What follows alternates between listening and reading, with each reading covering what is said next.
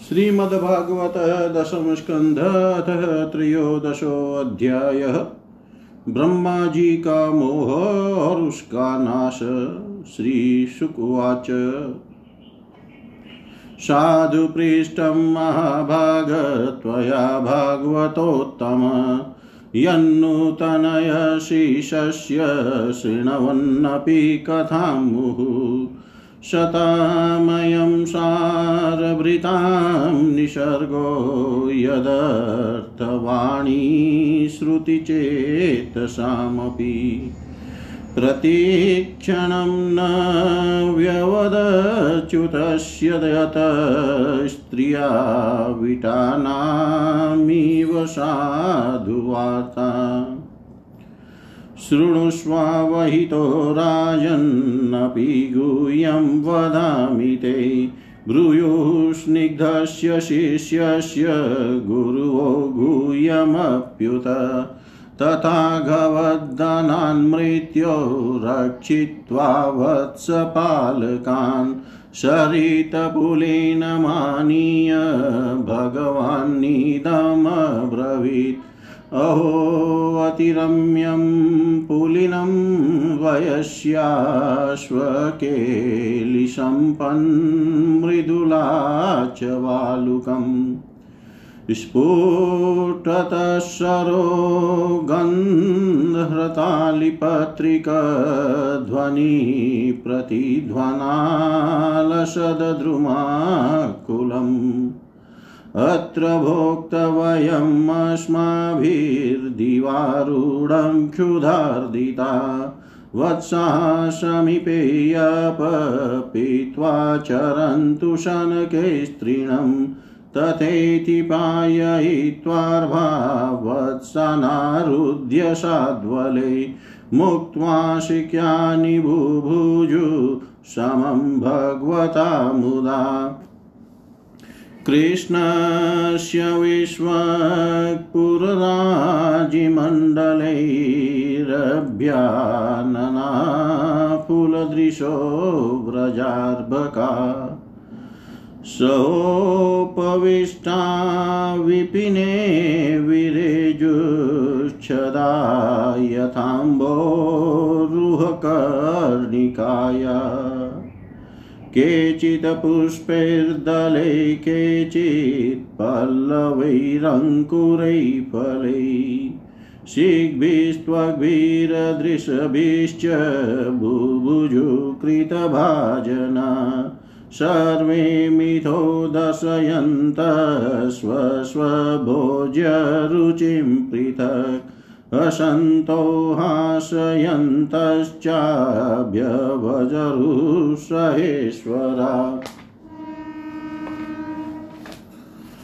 बिभ्रद्वेणुं जठरपटयो श्रृङ्गवित्रे च कक्षे वामे पाणौ मसृणकवलं ततपलान्यङ्गुलिषु तिष्ठन् मध्ये स्वपरिषु हृदो आशयन्नर्मभिस्वै स्वर्गे लोके मिशति बुभुजे यज्ञभुगबालकेली भारतैवं वत्सपेषु भुञ्जानेष्वच्युतात्मसु वत्सास्त्वन्तर्वने दूरं विविशुस्त्रीणलोभिता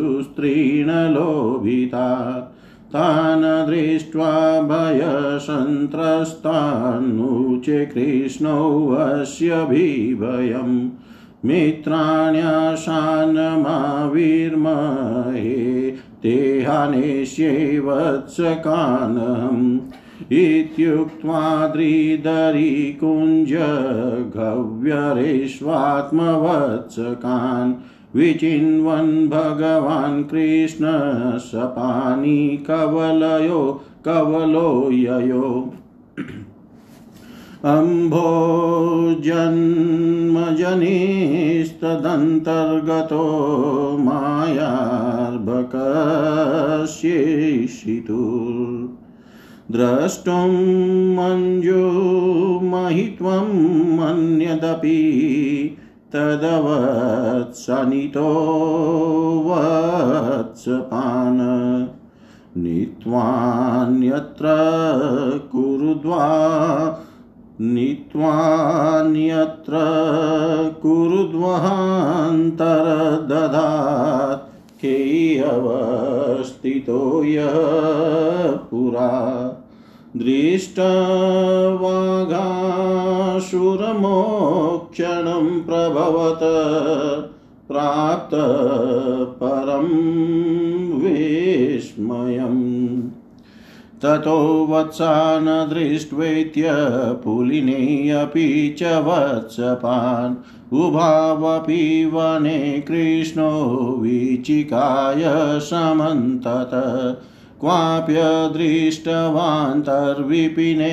वत्सान् पालाश्च विश्ववित् सर्वं विधिकृतं कृष्ण सहसा वज्जगामः तत कृष्णो मुदं कर्तु तन्मातॄणां च कस्य च उभयाहितमात्मानं चक्रे विश्वकृदीश्वर यावद्वत्सपवत्सकलाल्पकवपुर्यावत्कराङ्ग्रयादिकम् यावद्यष्टिविषाणवेणुदलसिग यावद्विभूषाम्बरम् यावच्छीलगुणाभिधाकृतिवयो यावद्विहारादिकम् सर्वं विष्णुमयं गिरोऽङ्गवदज सर्वस्वरूपो भवो स्वयमात्मात्मगो वत्सान् प्रतिवार्यात्मवत्सपे क्रीडानात्मविहारेश्च सर्वात्मा प्राविशद्व्रजम् ततद्वत्सान पृथङ् नीत्वा ततद्गोष्ठे निवेश्य स ततदात्मा भवत्राजस्ततत्सद्मं प्रविष्टवान् तन्मातरो वेणुरवत्वरोथिता उत्ताप्य दोर्भिः परिरभ्य निर्भरम् स्नेहश्नुतस्तन्यपयशुधाशवं मत्वा परं ब्रह्म सुतान् पाययन् ततो नृपोन्मार्दनमज्जलेपनालङ्कार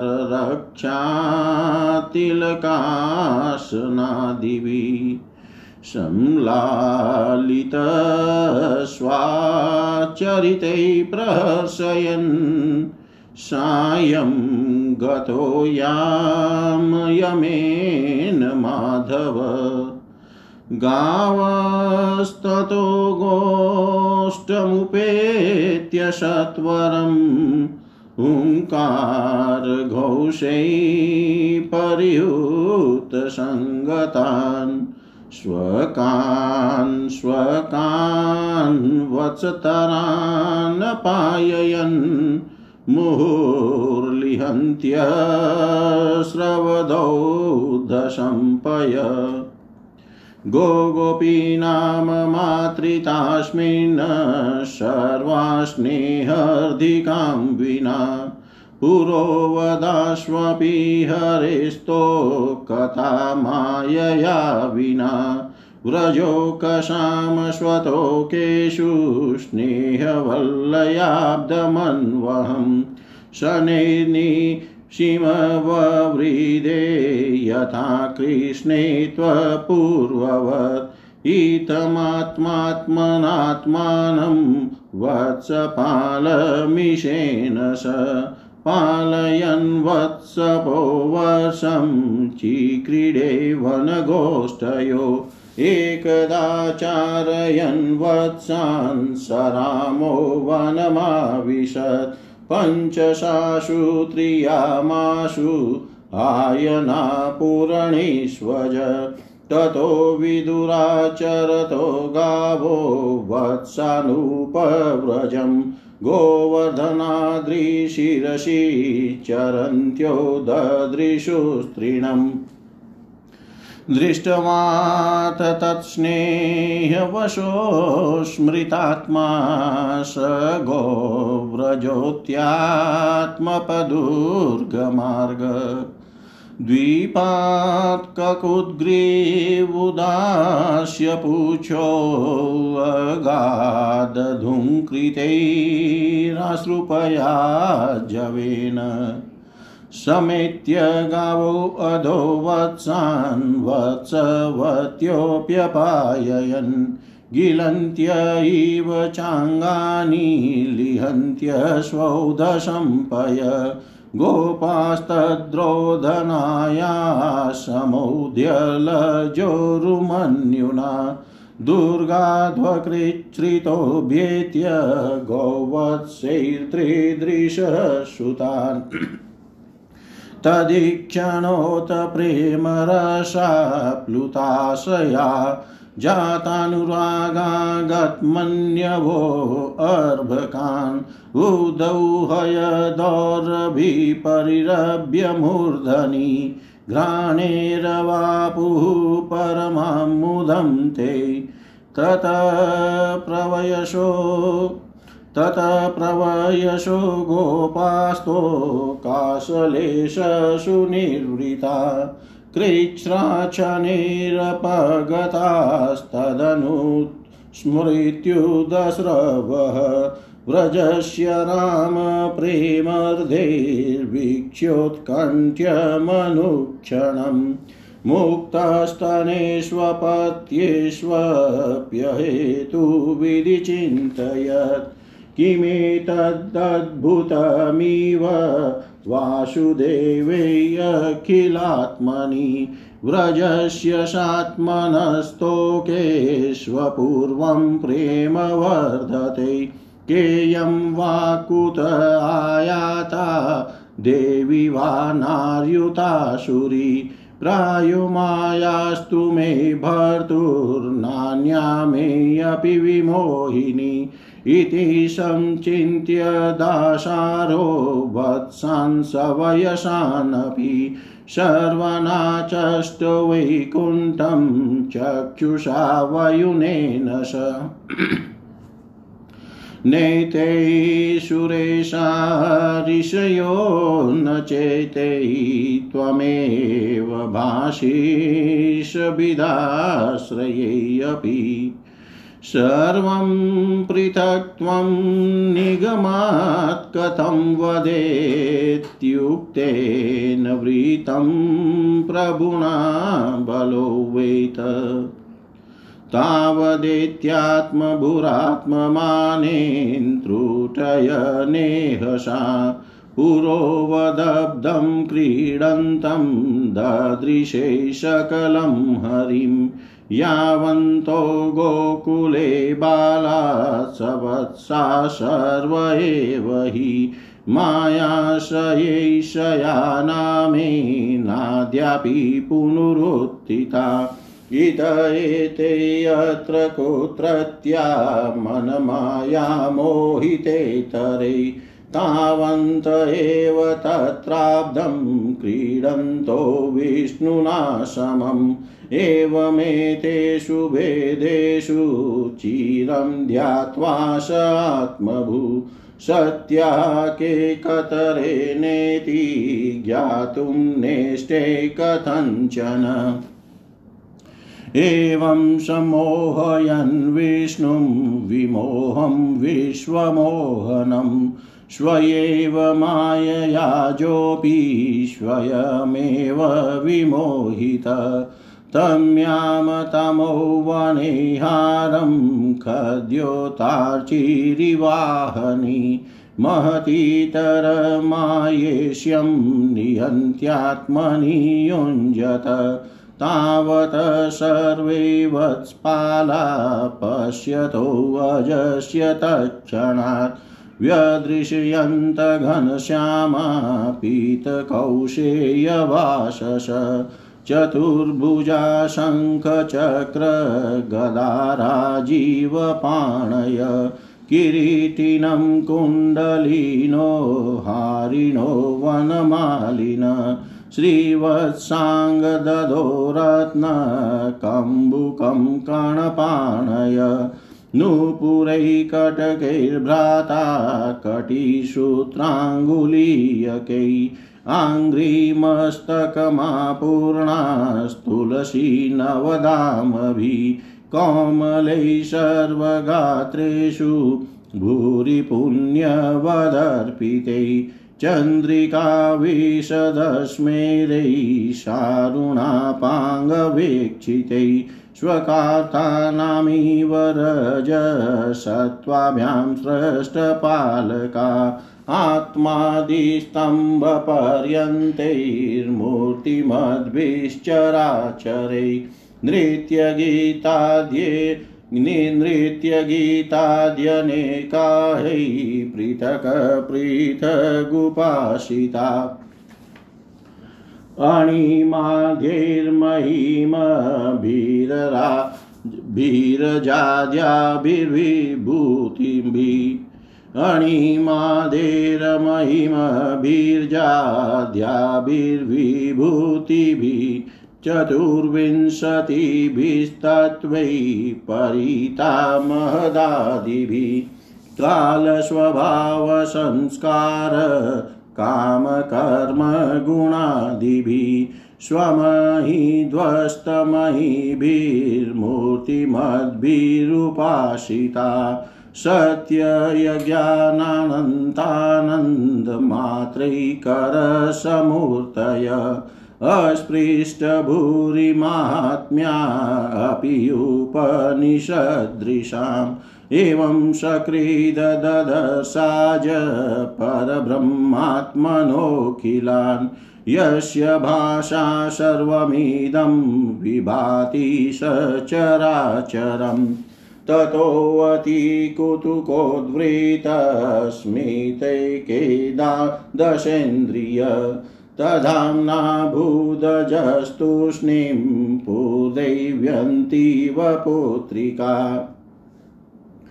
इति रेषयतर्क्यै निजमहिमानि स्वप्रमितिकै परत्रा जातोऽतनीरसनमुखब्रह्मकमितो अनिशेऽपि द्रष्टुं किमिदमिति वामुयति सति चचादाजो ज्ञात्वा सपदि परमो जाजवनिकाम् ततो अर्वाकप्रतिलब्धाक्ष कपरे तव दुत्थिता कृच्छ्रादुन्मील्य वै दृष्टैराचष्टे राचष्टेदं सात्मना सपदैवाभीतपश्यन् दिशो पश्यत्पुरस्थितं वृन्दावनं जनाजीव्य द्रुमाकीर्णं समाप्रियं यत्र नैसर्गदुर्वैरासासन् नृमृगादय मित्राणि वाजिता वाशद्रुतरुत्तर्षकादिकम् तत्रोद्वहत पशुपवंस शिशुत्वनाट्यं ब्रह्माद्वयं परमनन्तमगाधबोधम् वत्सांसकिनी वपुरा परितो विचिन्वद्देकं सपाणिकवलं परमेष्ट्य चष्ट दृष्ट्वा त्वरेण निजधोरणतोऽवतीर्य पृथ्व्यां वपुकनकदण्डमिवाभिपात्य स्पृष्ट्वा चतुर्मुकुटकोटिभिरङ्घ्रियुग्मं नत्वा मुदश्रुसुर्जलैरकृताभिषेकम् उत्थाय कृष्णस्य चिरस्य पादयो पतन् आस्ते महित्वं प्राग्दृष्टं स्मृत्वा स्मृत्वा पुनः पुनः सन्नैरथोत्थाय विमृज्य लोचने मुकुन्दमुद्वीक्ष्य विनम्रकन्धर कृताञ्जलि प्रश्रयवान् समाहित सवे पथुर्गदगदये लते लया सवे पथुर्गदगदये लते लया। जय जय श्रीमद्भागवते महापुराणे पारमहंस्याम संहितायां दशम स्कंदे पूर्वार्धे त्रयोदशो अध्याय। सर्वं श्रीशां सदाशिवार्पणमस्तु। ओम विष्णवे नमः ओम विष्णवे नमः ओम विष्णवे नमः। त्रयोदशो अध्याय ब्रह्मा जी का मोह और उसका नाश। हिंदी भावार्थ। श्री सुखदेव जी कहते हैं, परीक्षित तुम बड़े भाग्यवान हो। भगवान के प्रेमी भक्तों में तुम्हारा स्थान श्रेष्ठ है, तभी तो तुमने इतना सुंदर प्रश्न किया है। यों तो तुम्हें बार बार भगवान की लीला कथाएं सुनने को मिलती है, फिर भी तुम उनके संबंध में प्रश्न करके उन्हें और भी सरस और और भी नूतन बना देते हो। रसिक संतों की वाणी कान और हृदय भगवान की लीला के गान श्रवण और चिंतन के लिए ही होते हैं। उनका यह स्वभाव ही होता है कि वे क्षण प्रतिक्षण भगवान की लीलाओं को अपूर्व रसमयी और नित्य नूतन अनुभव करते रहें। ठीक वैसे ही जैसे लंपट पुरुषों को स्त्रियों की चर्चा में नया नया रस जान पड़ता है। परीक्षित तुम एकाग्रचित से श्रवण करो। यद्यपि भगवान की यह लीला अत्यंत रहस्यमयी है, फिर भी मैं तुम्हें सुनाता हूँ, क्योंकि दयालु आचार्य गण अपने प्रेमी शिष्य को गुप्त रहस्य भी बतला दिया करते हैं। यह तो मैं तुमसे कह ही चुका हूँ कि भगवान श्री कृष्ण ने अपने साथी ग्वाल बालों को मृत्यु रूप अघासुर के मुंह से बचा लिया। इसके बाद वे उन्हें यमुना के पुलिन पर ले आए और उनसे कहने लगे, मेरे प्यारे मित्रों, यमुना जी का यह पुलिन अत्यंत रमणीय है। देखो तो सही यहाँ की बालू कितनी कोमल और स्वच्छ है। हम लोगों के लिए खेलने की तो यहाँ सभी सामग्री विद्यमान है। देखो एक और रंग बिरंगे कमल खिले हुए हैं और उनकी सुगंध से खींच कर भौरे गुंजार कर रहे हैं, तो दूसरी और सुंदर सुंदर पक्षी बड़ा ही मधुर कलरव कर रहे हैं, जिसकी प्रतिध्वनि से सुशोभित वृक्ष इस स्थान की शोभा बढ़ा रहे हैं। अब हम लोगों को यहाँ भोजन कर लेना चाहिए, क्योंकि दिन बहुत चढ़ा आया है और हम लोग भूख से पीड़ित हो रहे हैं। बछड़े पानी पीकर समीप ही धीरे धीरे हरी हरी घास चरते रहे। ग्वाल बालों ने एक स्वर से कहा, ठीक है ठीक है। उन्होंने बछड़ों को पानी पिलाकर हरी हरी घास में छोड़ दिया और अपने अपने छीके खोल खोल कर भगवान के साथ बड़े आनंद से भोजन करने लगे। सबके बीच में भगवान श्री कृष्ण बैठ गए। उनके चारों ओर ग्वाल बालों ने बहुत सी मंडलाकार पंक्तियां बना ली और एक से एक सट कर बैठ गए। सबके मुंह श्री कृष्ण की ओर थे और सबकी आंखें आनंद से खिल रही थी। वन भोजन के समय श्री कृष्ण के साथ बैठे हुए ग्वाल बाल ऐसे शोभायमान हो रहे थे मानो कमल की कर्णिका के चारों ओर उसकी छोटी बड़ी पंखुड़ियां सुशोभित हो रही हो। कोई पुष्प तो कोई पत्ते और कोई कोई पल्लव अंकुर फल छीके छाल एवं पत्थरों के पात्र बनाकर भोजन करने लगे। भगवान श्री कृष्ण और ग्वाल बाल सभी परस्पर अपनी अपनी भिन्न भिन्न रुचि का प्रदर्शन करते, कोई किसी को हंसा देता तो कोई स्वयं ही हंसते हंसते लोटपोट हो जाता। इस प्रकार वे सब भोजन करने लगे। उस समय श्री कृष्ण की छटा सबसे निराली थी।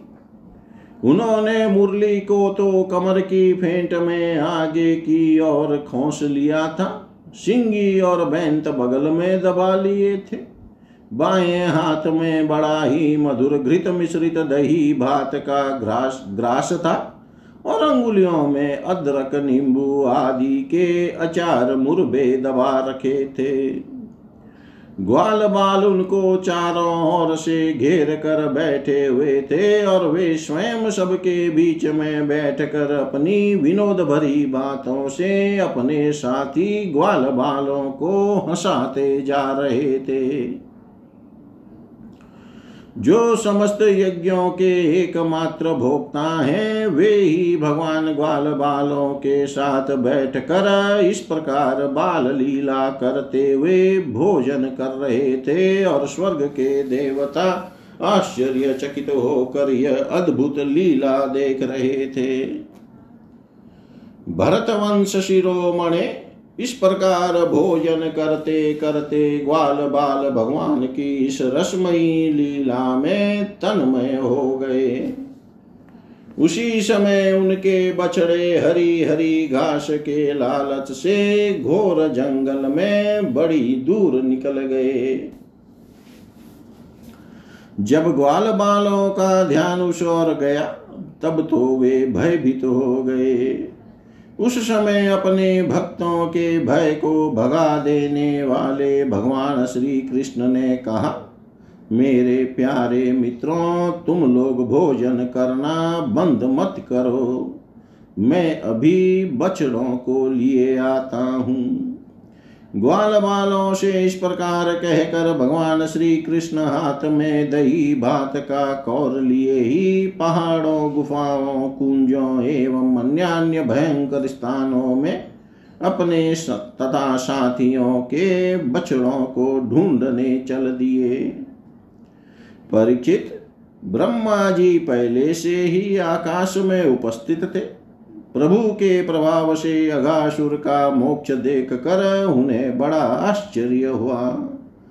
उन्होंने सोचा कि लीला से मनुष्य बालक बने हुए भगवान श्री कृष्ण की कोई और मनोहर महिमामयी लीला देखनी चाहिए।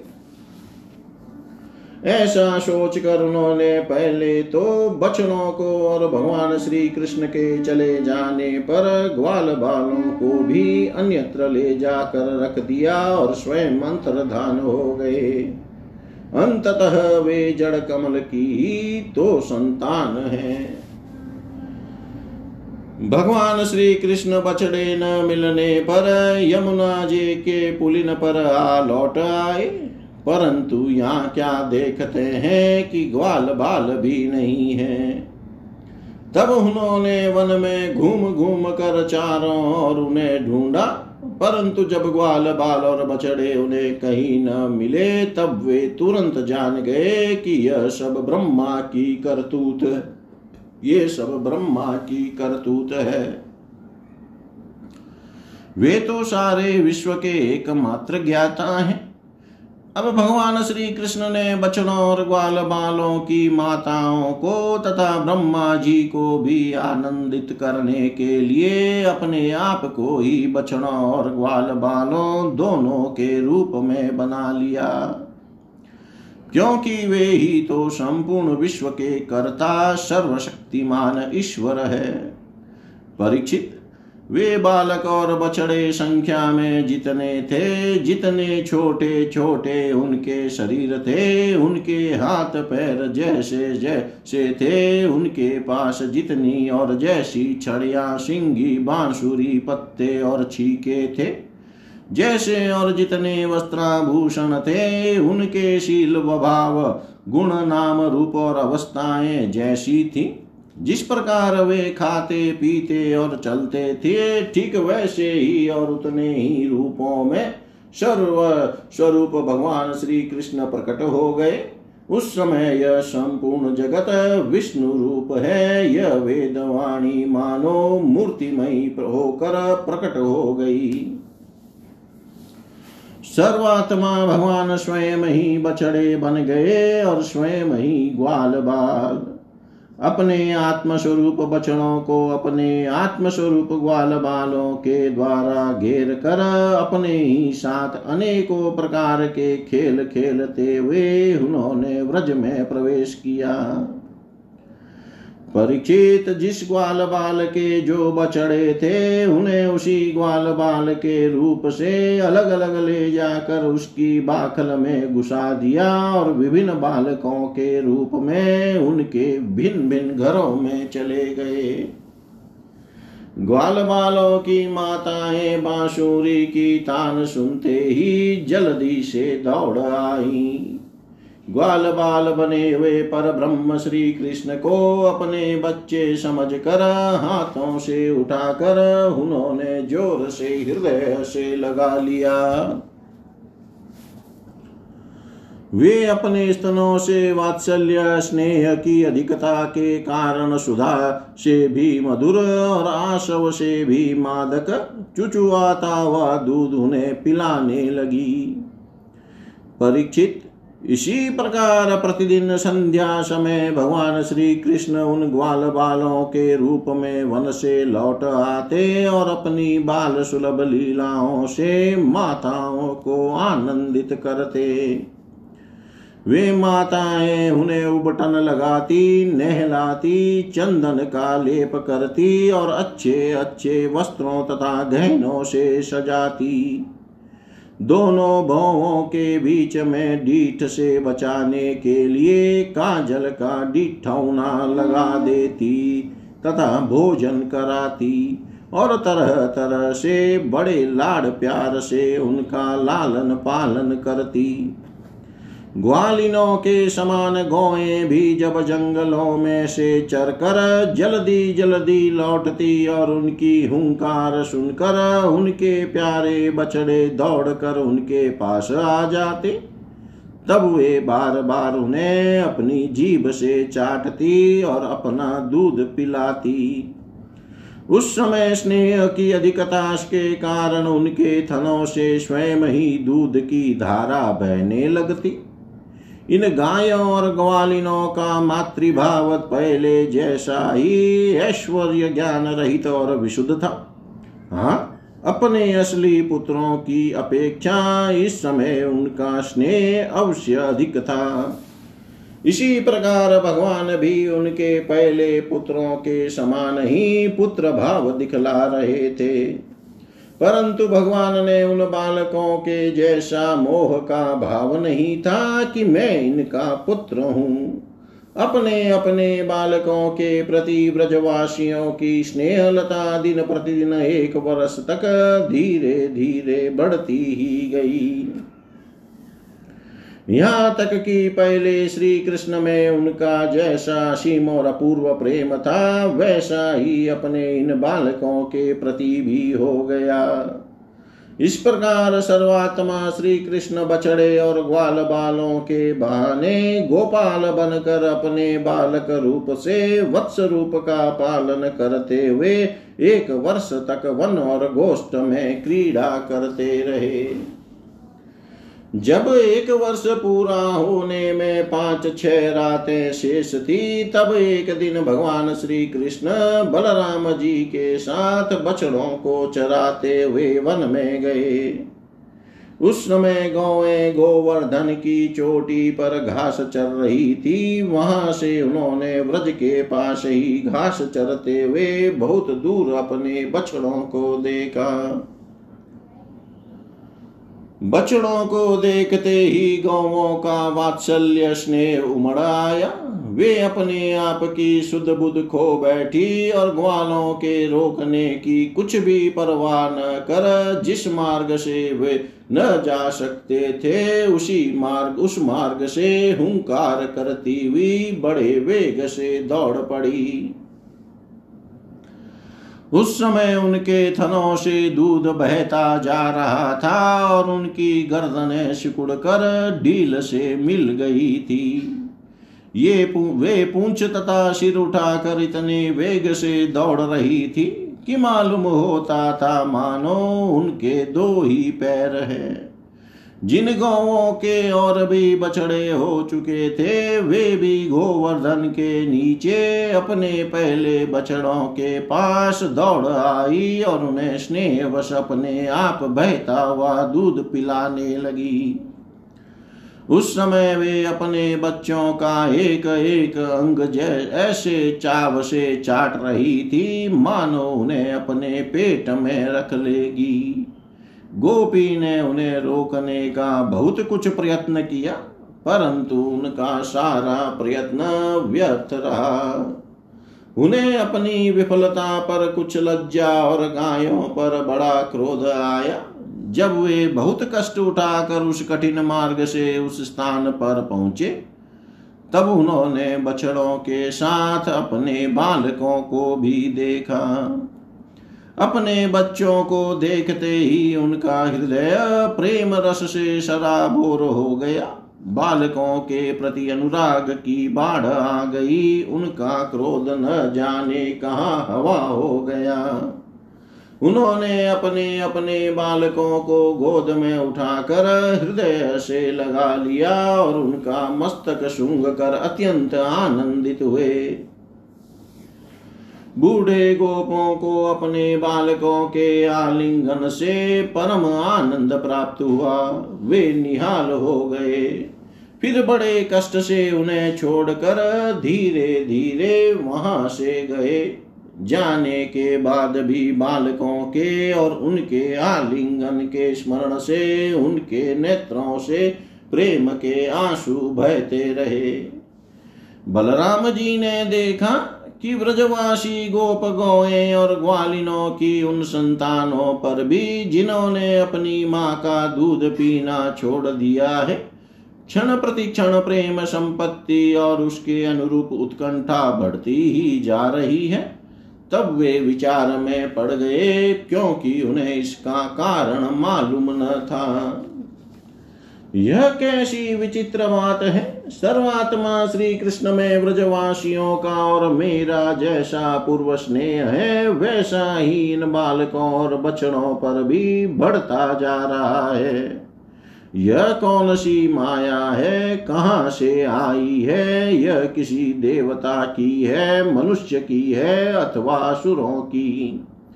परंतु क्या ऐसा भी संभव है? नहीं नहीं, यह तो मेरे प्रभु की माया है और किसी की माया में ऐसी सामर्थ्य नहीं जो मुझे भी मोहित कर ले। बलराम जी ने ऐसा विचार करके ज्ञान दृष्टि से देखा तो उन्हें ऐसा मालूम हुआ कि इन सब बछड़ों और ग्वाल बालों के रूप में केवल श्री कृष्ण ही श्री कृष्ण है। तब उन्होंने श्री कृष्ण ने कृष्ण से कहा, भगवान, ये ग्वाल बाल और बछड़े न देवता है और न तो कोई ऋषि ही। इन भिन्न भिन्न रूपों का आश्रय लेने पर भी आप अकेले ही इन रूपों में प्रकाशित हो रहे हैं। कृपया स्पष्ट करके थोड़े में ही यह बतला दीजिए कि आप इस प्रकार बछड़े, बालक, सिंगी, रस्सी आदि के रूप में अलग अलग क्यों प्रकाशित हो रहे हैं। तब भगवान ने ब्रह्मा की सारी करतूत सुनाई और बलराम जी ने सब बातें जान ली। परीक्षित, तब तक ब्रह्मा जी ब्रह्मलोक से व्रज में लौट आए। उनके कालमान से अब तक केवल एक त्रुटि, जितनी देर में तीखी सुई से कमल की पंखुड़ी छिदे समय व्यतीत हुआ था। उन्होंने देखा कि भगवान श्री कृष्ण ग्वाल बाल और बछड़ों के साथ एक साल से पहले की भांति ही क्रीड़ा कर रहे हैं। वे सोचने लगे, गोकुल में जितने भी ग्वाल बाल और बछड़े थे वे तो मेरी मायामयी शैया पर सो रहे हैं। उनको तो मैंने अपनी माया से अचेत कर दिया था, वे तब से अब तक सचेत नहीं हुए। तब मेरी माया से मोहित ग्वाल बाल और बछड़ों के अतिरिक्त ये उतने ही दूसरे बालक तथा बछड़े कहाँ से आ गए जो एक साल से भगवान के साथ खेल रहे हैं।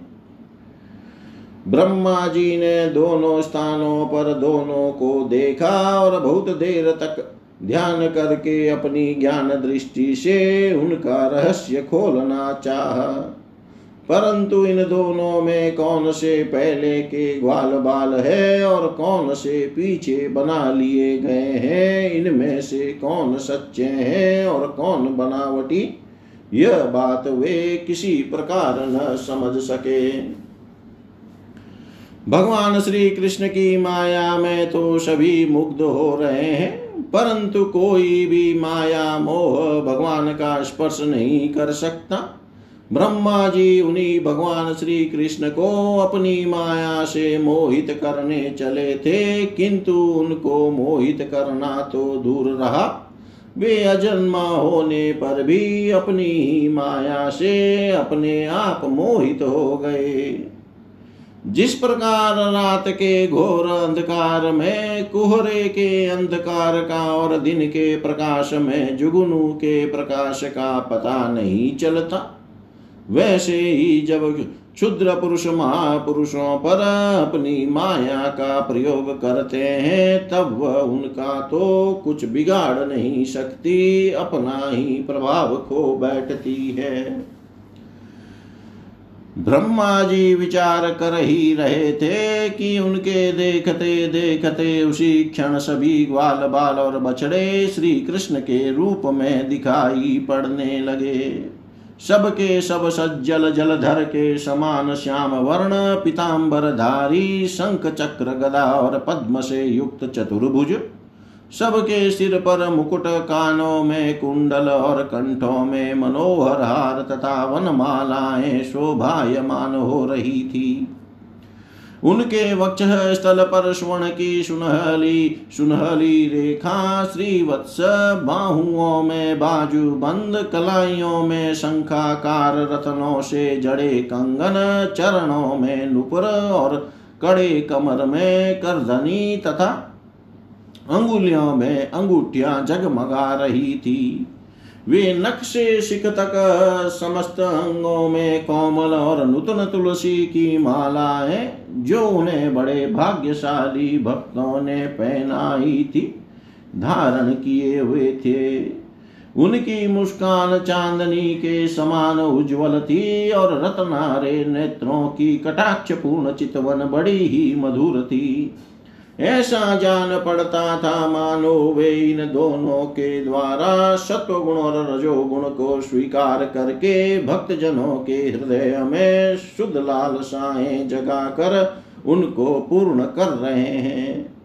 ब्रह्मा जी ने यह भी देखा कि उन्हीं के जैसे दूसरे ब्रह्मा से लेकर तृण तक सभी चराचर जीव मूर्तिमान होकर नाचते गाते अनेक प्रकार की पूजा सामग्री से अलग अलग भगवान के उन सब रूपों की उपासना कर रहे हैं। उन्हें अलग अलग अणिमा, महिमा आदि सिद्धियां, माया विद्या आदि विभूतियां और महतत्व आदि चौबीसों तत्व चारों ओर से घेरे हुए हैं। प्रकृति में क्षोभ उत्पन्न करने वाला काल, उसके परिणाम का कारण स्वभाव, वासनाओं को जगाने वाला संस्कार, कामनाएं, कर्म विषय और फल सभी मूर्तिमान होकर भगवान के प्रत्येक रूप की उपासना कर रहे हैं। भगवान की सत्ता और महता के सामने उन सभी की सत्ता और महता अपने अस्तित्व खो बैठी थी। ब्रह्मा जी ने यह भी देखा कि वे सभी भूत भविष्यत और वर्तमान काल के द्वारा सीमित नहीं है, त्रिकालाबाधित सत्य है। वे सब के सब स्वयं प्रकाश और केवल अनंत आनंद स्वरूप है। उनमें जड़ता अथवा चेतनता का भेदभाव नहीं है। वे सब के सब एक रस हैं। यहाँ तक कि उपनिषद दर्शी तत्वज्ञानियों की दृष्टि भी उनकी अनंत महिमा का स्पर्श नहीं कर सकती। इस प्रकार ब्रह्मा जी ने एक साथ ही देखा कि वे सब के सब उन पर ब्रह्म परमात्मा श्री कृष्ण के ही स्वरूप है, जिनके प्रकाश से यह सारा चराचर जगत प्रकाशित हो रहा है। यह अत्यंत आश्चर्यमय दृश्य देख कर ब्रह्मा जी तो चकित रह गए। उनकी ग्यारहों इंद्रियां, पांच कर्मेंद्रिय, पांच ज्ञानेन्द्रिय और एक मन क्षुब्ध एवं स्तब्ध रह गई। वे भगवान के तेज से निस्तेज होकर मौन हो गए। उस समय वे ऐसे स्तब्ध होकर खड़े रह गए मानो व्रज के अधिष्ठात्री देवता के पास एक पुतली खड़ी हो। परीक्षित, भगवान का स्वरूप तर्क से परे है। उसकी महिमा साधारण है। वह स्वयं प्रकाश, आनंद स्वरूप और माया से अतीत है। वेदांत भी साक्षात रूप से उसका वर्णन करने में असमर्थ है, इसलिए उससे भिन्न का निषेध करके आनंद स्वरूप ब्रह्म का किसी प्रकार कुछ संकेत करता है। यद्यपि ब्रह्मा जी समस्त विद्याओं के अधिपति हैं, तथापि भगवान के दिव्य स्वरूप को वे तनिक भी न समझ सके कि यह क्या है। यहाँ तक कि वे भगवान के उन महिमामय रूपों को देखने में भी असमर्थ हो गए। उनकी आंखें मूंद गई। भगवान श्री कृष्ण ने ब्रह्मा के इस मोह और असमर्थता को जानकर बिना किसी प्रयास के तुरंत अपनी माया का पर्दा हटा दिया। इससे ब्रह्मा जी को बाह्य ज्ञान हुआ। वे मानो मरकर फिर जी उठे। सचेत होकर उन्होंने ज्यों त्यों करके बड़े कष्ट से अपने नेत्र खोले। तब कहीं उन्हें अपना शरीर और यह जगत दिखाई पड़ा। फिर ब्रह्मा जी जब चारों ओर देखने लगे, तब पहले दिशाएं और उसके बाद तुरंत ही उनके सामने वृंदावन दिखाई पड़ा। वृंदावन सबके लिए एक सा प्यारा है। जिधर देखिए उधर ही जीवों को जीवन देने वाले फल और फूलों से लदे हुए, हरे हरे पत्तों से लहलहाते हुए वृक्षों की पातें शोभा पा रही है। भगवान श्री कृष्ण की लीला भूमि होने के कारण वृंदावन धाम में क्रोध, तृष्णा आदि दोष प्रवेश नहीं कर सकते और वहाँ स्वभाव से ही परस्पर दुस्त्यज्य वैर रखने वाले मनुष्य और पशु पक्षी भी प्रेमी मित्रों के समान हिल मिलकर एक साथ रहते हैं। ब्रह्मा जी ने वृंदावन का दर्शन करने के बाद देखा कि अद्वितीय पर ब्रह्म गोप वंश के बालक का सा नाट्य कर रहा है। एक होने पर भी उसके सखा है, अनंत होने पर भी वह इधर उधर घूम रहा है और उसका ज्ञान अगाध होने पर भी वह अपने ग्वाल बाल और बछड़ों को ढूंढ रहा है। ब्रह्मा जी ने देखा कि जैसे भगवान श्री कृष्ण पहले अपने हाथों में दही भात का कौर लिए उन्हें ढूंढ रहे थे, वैसे ही अब भी अकेले ही उनकी खोज में लगे हैं। भगवान को देखते ही ब्रह्मा जी अपने वाहन हंस पर से कूद पड़े और सोने के समान चमकते हुए अपने शरीर से पृथ्वी पर दंड की भांति गिर पड़े। उन्होंने अपने चारों मुकुटों के अग्रभाग से भगवान के चरण कमलों का स्पर्श करके नमस्कार किया और आनंद के आंसुओं की धारा से उन्हें नहला दिया। वे भगवान श्री कृष्ण की पहले देखी हुई महिमा का बार बार स्मरण करते, उनके चरणों पर गिरते और उठ उठ कर फिर फिर गिर पड़ते। इसी प्रकार बहुत देर तक वे भगवान के चरणों में ही पड़े रहे। फिर धीरे धीरे उठे और अपने नेत्रों के आंसू पोंछे। प्रेम और मुक्ति के एकमात्र उद्गम भगवान को देख कर उनका सिर झुक गया। वे कांपने लगे। अंजलि बांधकर बड़ी नम्रता और एकाग्रता के साथ गदगद वाणी से वे भगवान की स्तुति करने लगे। जय जय श्रीमद्भागवते महापुराणे पारमहंस्यां संहितायां दशम स्कंधे पूर्वार्धे त्रयोदशोऽध्यायः। सर्वं श्रीशां सदाशिवार्पणमस्तु। ओं विष्णवे नमः। ओं विष्णवे नमः। ओं विष्णवे नमः।